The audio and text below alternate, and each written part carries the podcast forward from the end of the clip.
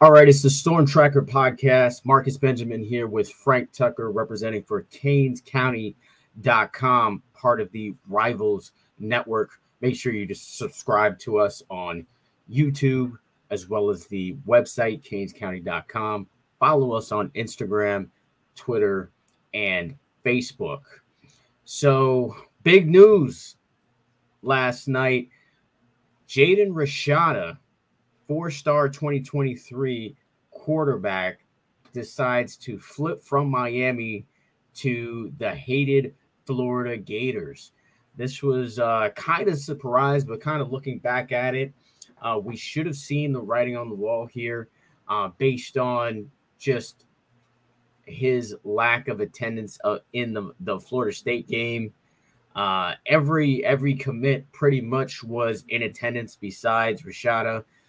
Connor Lew was uh, was the only other guy uh, not there, but he is supposed to be at the Georgia Tech game, and um, and then Antoine Jackson was actually at a game at the time of the Florida State game, but all other commits in the entire 2023 class were present. So they do lose one of the top quarterbacks in the country, but let's not forget that Miami still had – one of the best quarterbacks already in the class already uh, with Emory Williams. This is a guy who uh, was at the Elite 11 and by most accounts performed better than Rashada at the Elite 11, which is the premier quarterback competition event in the country. So big news that came out last night, Frank. So so what are your thoughts just uh just kind of off the bat here?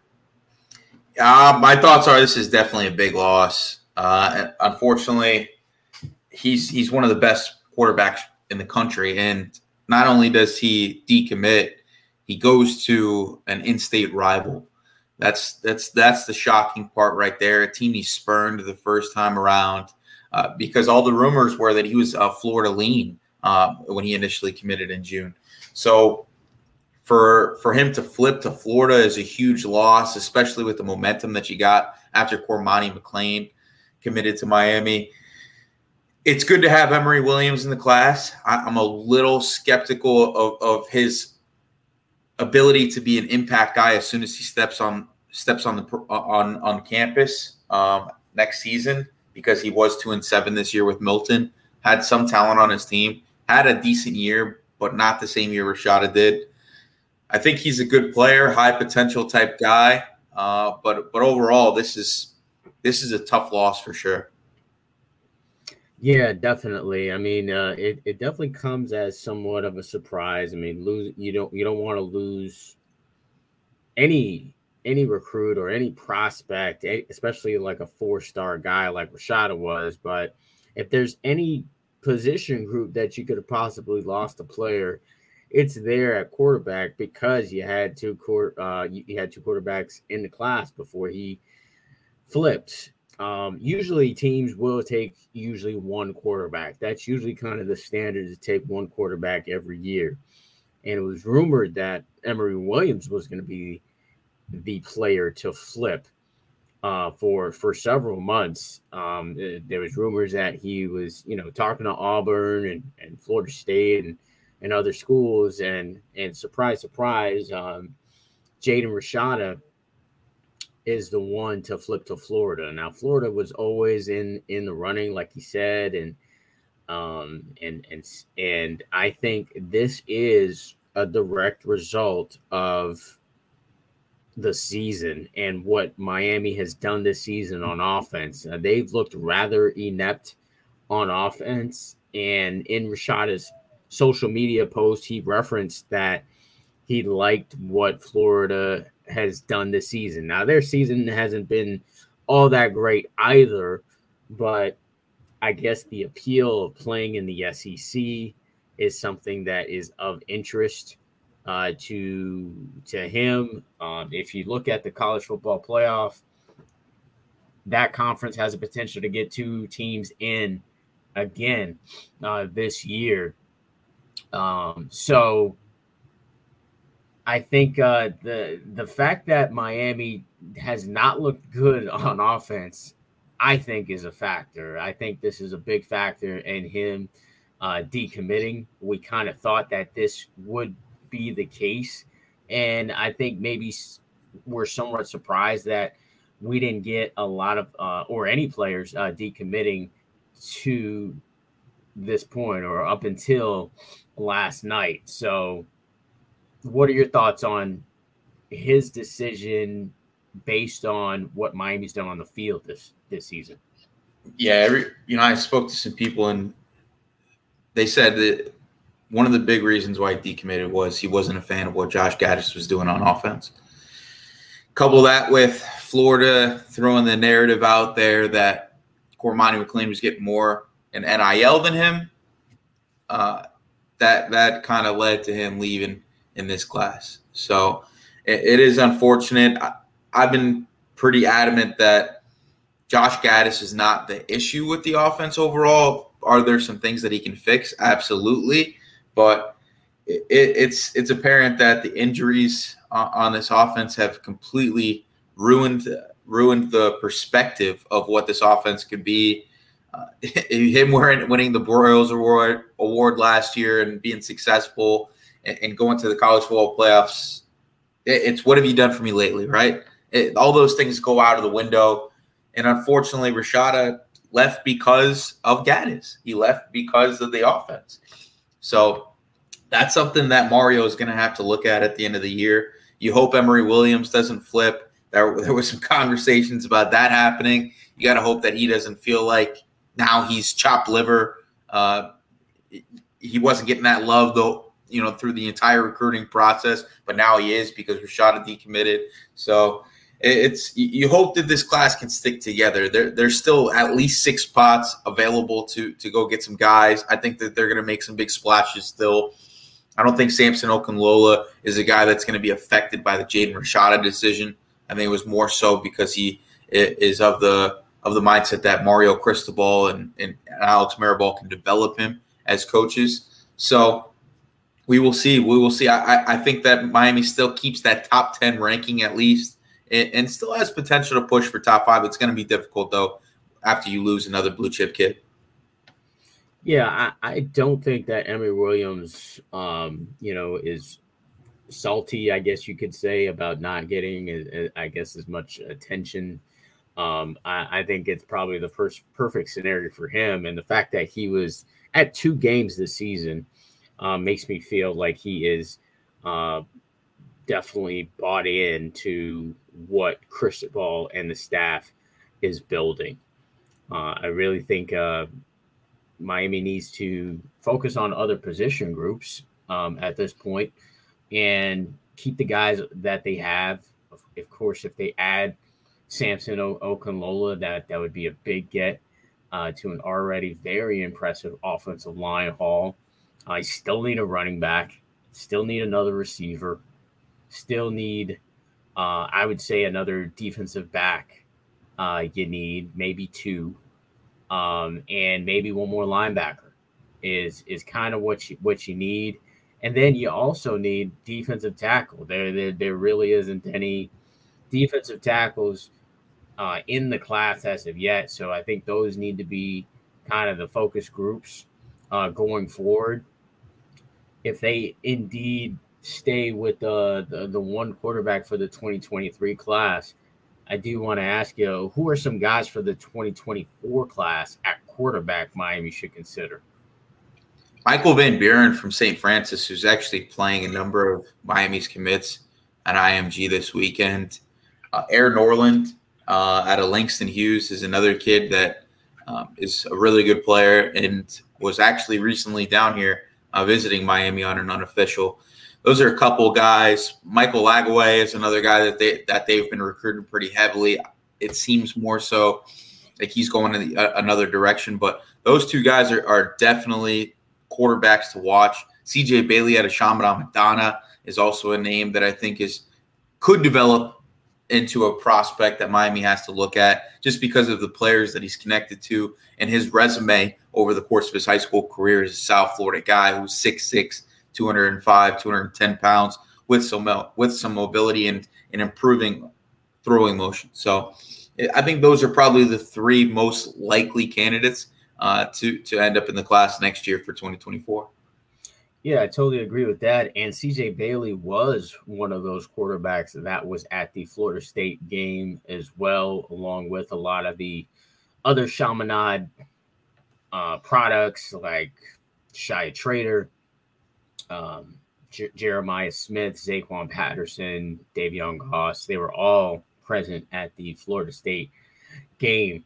So, a lot to look forward to uh, with this class, despite losing Rashada. They only dropped down two spots to number nine. But what is concerning is that Florida kind of replaced them at number seven. And also, Clemson is now ranked above Miami. So they're now second in the ACC and second in the state of Florida. So we'll move on to the Georgia Tech game. Frank, Miami goes on the road to Atlanta to play Georgia Tech, kind of a middle of the road type of team, which Miami is, if you want to call them that. I mean, they they you could probably consider them lower than middle of the road based on their record. So they go into this game, questions at quarterback again. I I think Jake Garcia is going to uh, get the start, and but, expect to see a lot of Jacurri Brown in this game, uh, running the football and throwing the football in this in this matchup. Well, what are your first thoughts about going into Atlanta? I think this is going to be a tough one. They're four and five, but they're playing much better as of late under their interim head coach, Coach Key you don't really know what you're going to get at quarterback because they have two guys that could potentially play. Uh, both of them are very athletic. Probably the Zach Pyron kid is a better passer than Jeff Sims. Jeff Sims is probably going to threaten you more as an athlete, but both are pretty good players, in my opinion. The only reason Sims has had any issues is because of injury, not not really because of play on the football field. We've talked about how they blitz a lot. That that's something that could cause some problems with the offensive line being so banged up. I, I still think Miami has a shot in this game, especially if if they get the run game going, which we've seen them do against the likes of Virginia Tech and, and Virginia. Uh, so you know, I I'd, I'd, like to see some continuation of, of getting Henry Parrish his his uh, complement of carries, but it's going to be a tough one. It's going to every game for the rest of the year is going to be rough it's going to be hard to predict Miami to win just because of what we've seen uh, over the course of the year. No consistency even after they come off a win. So who knows? The, the, maybe Gattis is able to get the best out of Jake Garcia and complement that with the rushing ability of Jacurri Brown. We will see, I guess. Yeah, I agree. This is going to be a tough outing, just like all of these ACC games have been they've struggled with teams at the bottom of this conference uh, with barely beating Virginia, barely beating Virginia Tech. Uh, they played in close games against North Carolina. You could say they were blown out by both Florida State and Duke. So I think this game really comes down to two things, and that's if they can run the ball Georgia Tech is last in the league in stopping the run. So if if Miami can just run the ball consistently, I expect a heavy uh, a running game script script from the start to the end, uh, based on this quarterback situation. If they can really start to move the ball, running it, uh, mix it up with some zone read type of runs, really get Jacurri Brown going with the running game, then they have a chance. And then they also need to stop the run eh, as well. If they can just stop the run and really force, uh, they, uh, I'm not sure who, who's going to be starting a quarterback. If it's going to be, uh, you know, the new guy who popped in last week or uh, Jeff Sims. Uh, it, it, both quarterbacks can run. and they have to stop that QB run, which they fail to do pretty much every week. They couldn't stop. they couldn't stop Riley Leonard. They couldn't stop uh, Jordan Travis, Drake Maye. I mean, the list goes on and on. And is it gonna magically going to stop in this game? I don't think so. Uh, just because of logic and just because you know of what we've seen. I don't I don't see them stopping the QB run. And if they can't do that, I feel like Miami is going to lose yet another ACC game. But what once again, if they can find a way to stop the run and if they can run the ball consistently, maybe they can pull out a close win here. But it's going to be tough. It's going to be a tough environment. Uh, I think Georgia Tech fans want something to cheer about. Uh, they're they're going to have a whiteout over there in Atlanta. Uh, although it's not a night game, it's a 3:30 afternoon kickoff. Uh, I, I feel like this team is trending in the right direction ever since they made the coaching change. And they're going to be ready for Miami. And if Miami starts off slow, this could get ugly quickly. Yeah, I, I totally agree. And they got to start off strong. We saw against Florida State, they were looking good defensively for, for like three plays there. And then they get a pass interference, right? And the drive continues, and then we see a huge play, and the wheels fell off.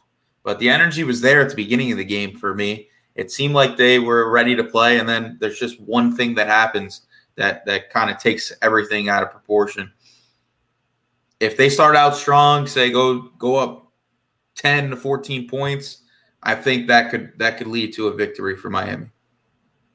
Yeah, based on way this this team is built right now, they are not built to come back at all. Um, uh, there's no way that I can foresee Jake Garcia or Jacurri Brown engineering any type of comeback. They have to. They would have to control the clock in this game slow the game down, grind it out, not make any turnovers, limit the penalties. And it's something that we haven't really seen from the Hurricanes all season.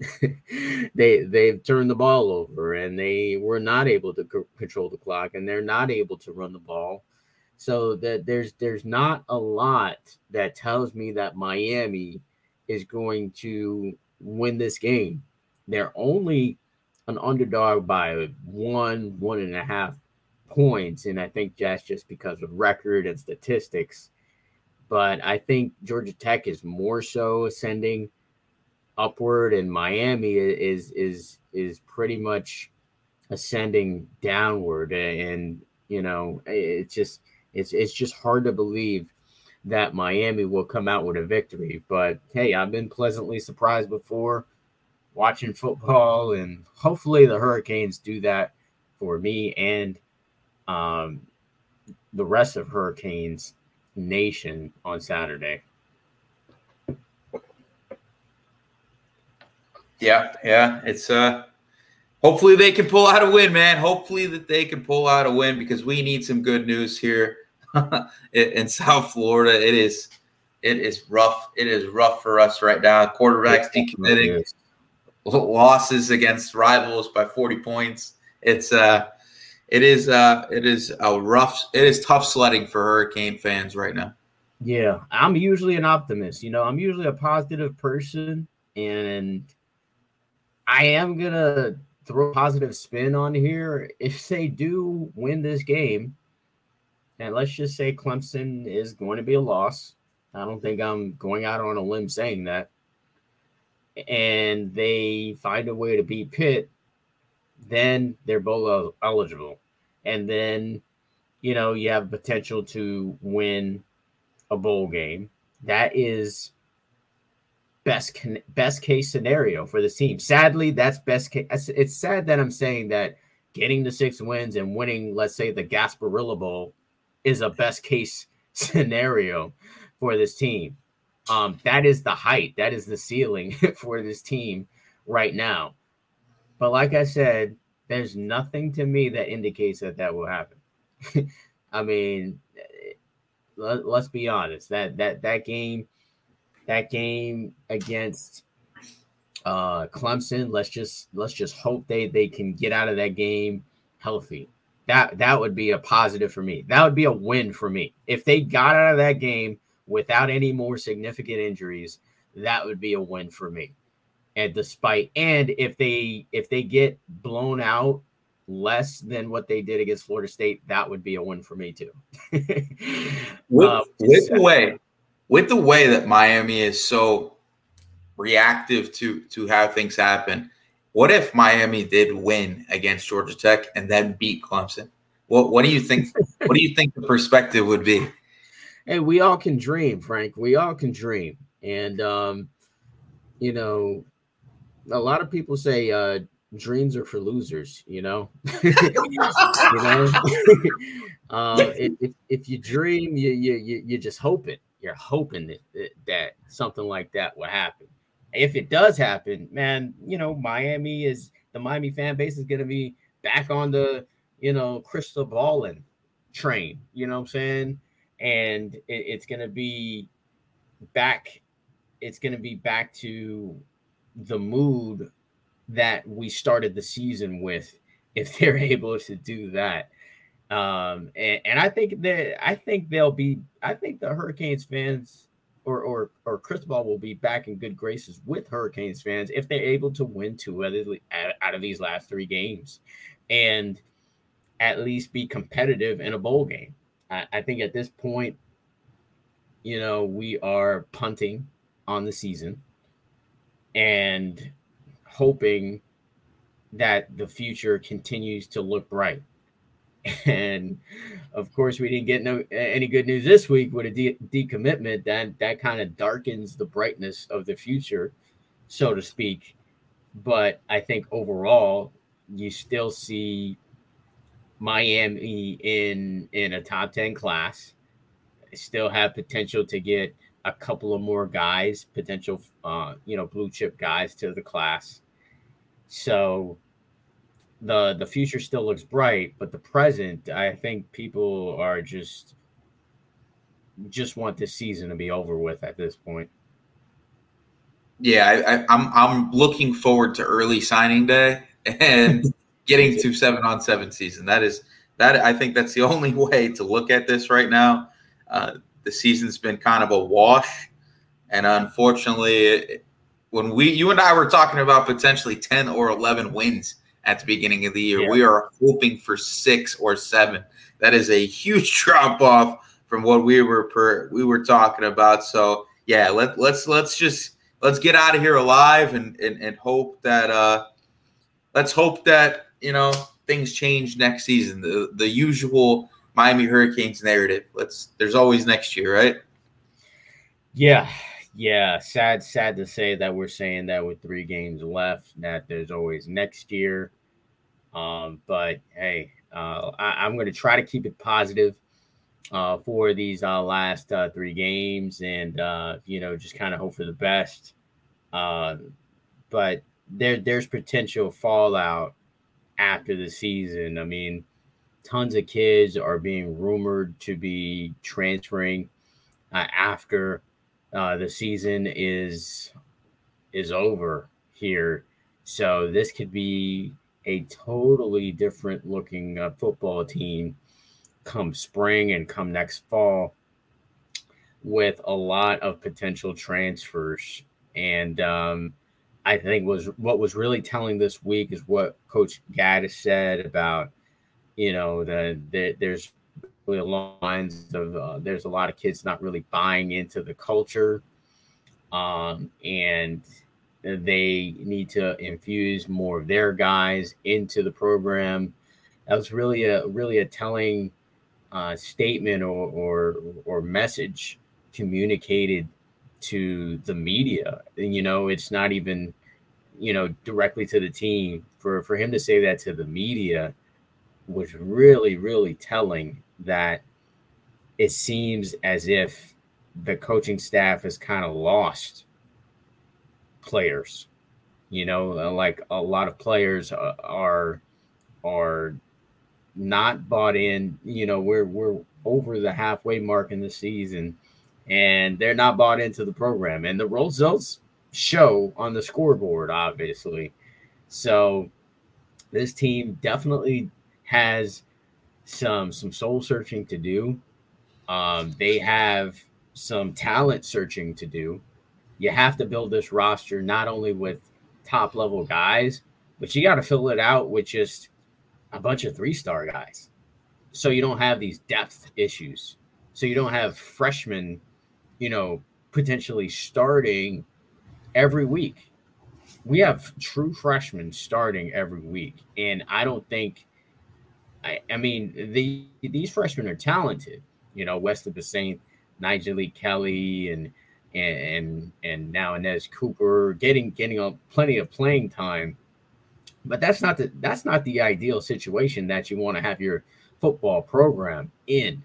So they really do need to fix the depth issues as well as fix the culture in the locker room. Yeah, I totally agree. The positive thing in recruiting is you still got 19 really good commits in 2023 we have about 15 kids that are real legit targets that are blue chip caliber players still on board potentially to finish out this class over the last final month. Uh, just 2024 is looking bright. There's a lot of positive momentum with kids in that class. Like we were just talking about, Michael Van Buren, Air Noland, those are two Jaden Rashada type quarterbacks in the next class that are seemingly high on the Hurricanes. And CJ Bailey is also a four-star kid that can bring you a cluster of kids in that in that class as well. So the future is still bright. There, there's still a ton of talent in this class. You still have a quarterback commit in Emory Williams, who, who is who is very talented. The arm talent is there.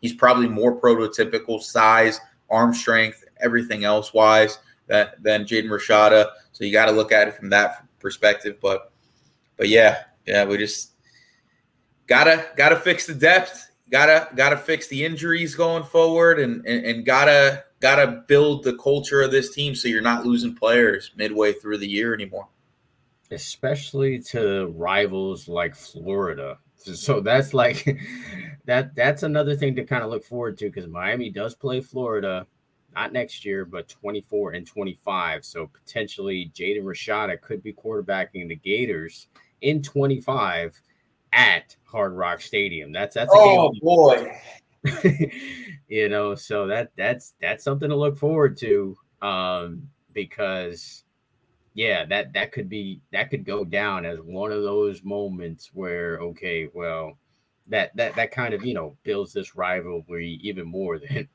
than what it already is. But um, so yeah, that that's something to look forward to. We'll be looking forward to this game Saturday. Miami travels to Georgia Tech, 3:30 p.m. kickoff. And of course, we'll be providing live updates on canescounty.com. Anything else you want to touch on, Frank? I mean, we are going into the first week of high school football playoffs.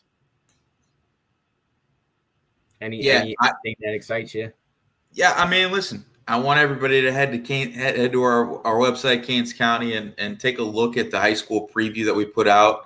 Um, it, it, there's some there's five or six really good games, especially that IMG St. Frances game. Uh, there's a number of, of potential guys that are that are that could end up in this class late in this cycle that we should watch. Samson Okunlolas of the world, the Damari Browns, the Chris Johnsons, even Mark Fletcher is still a flip candidate. I don't think that Jaden Rashada pushes that off. So there's still some things to watch. Please keep tapped into Canes County. We got your recruiting coverage wrapped up for you guys over the last month of this cycle. Absolutely. As we roll into National Signing Day, which is a little bit over a month away. All right, that's going to wrap it up for the Storm Tracker podcast. Until the next episode.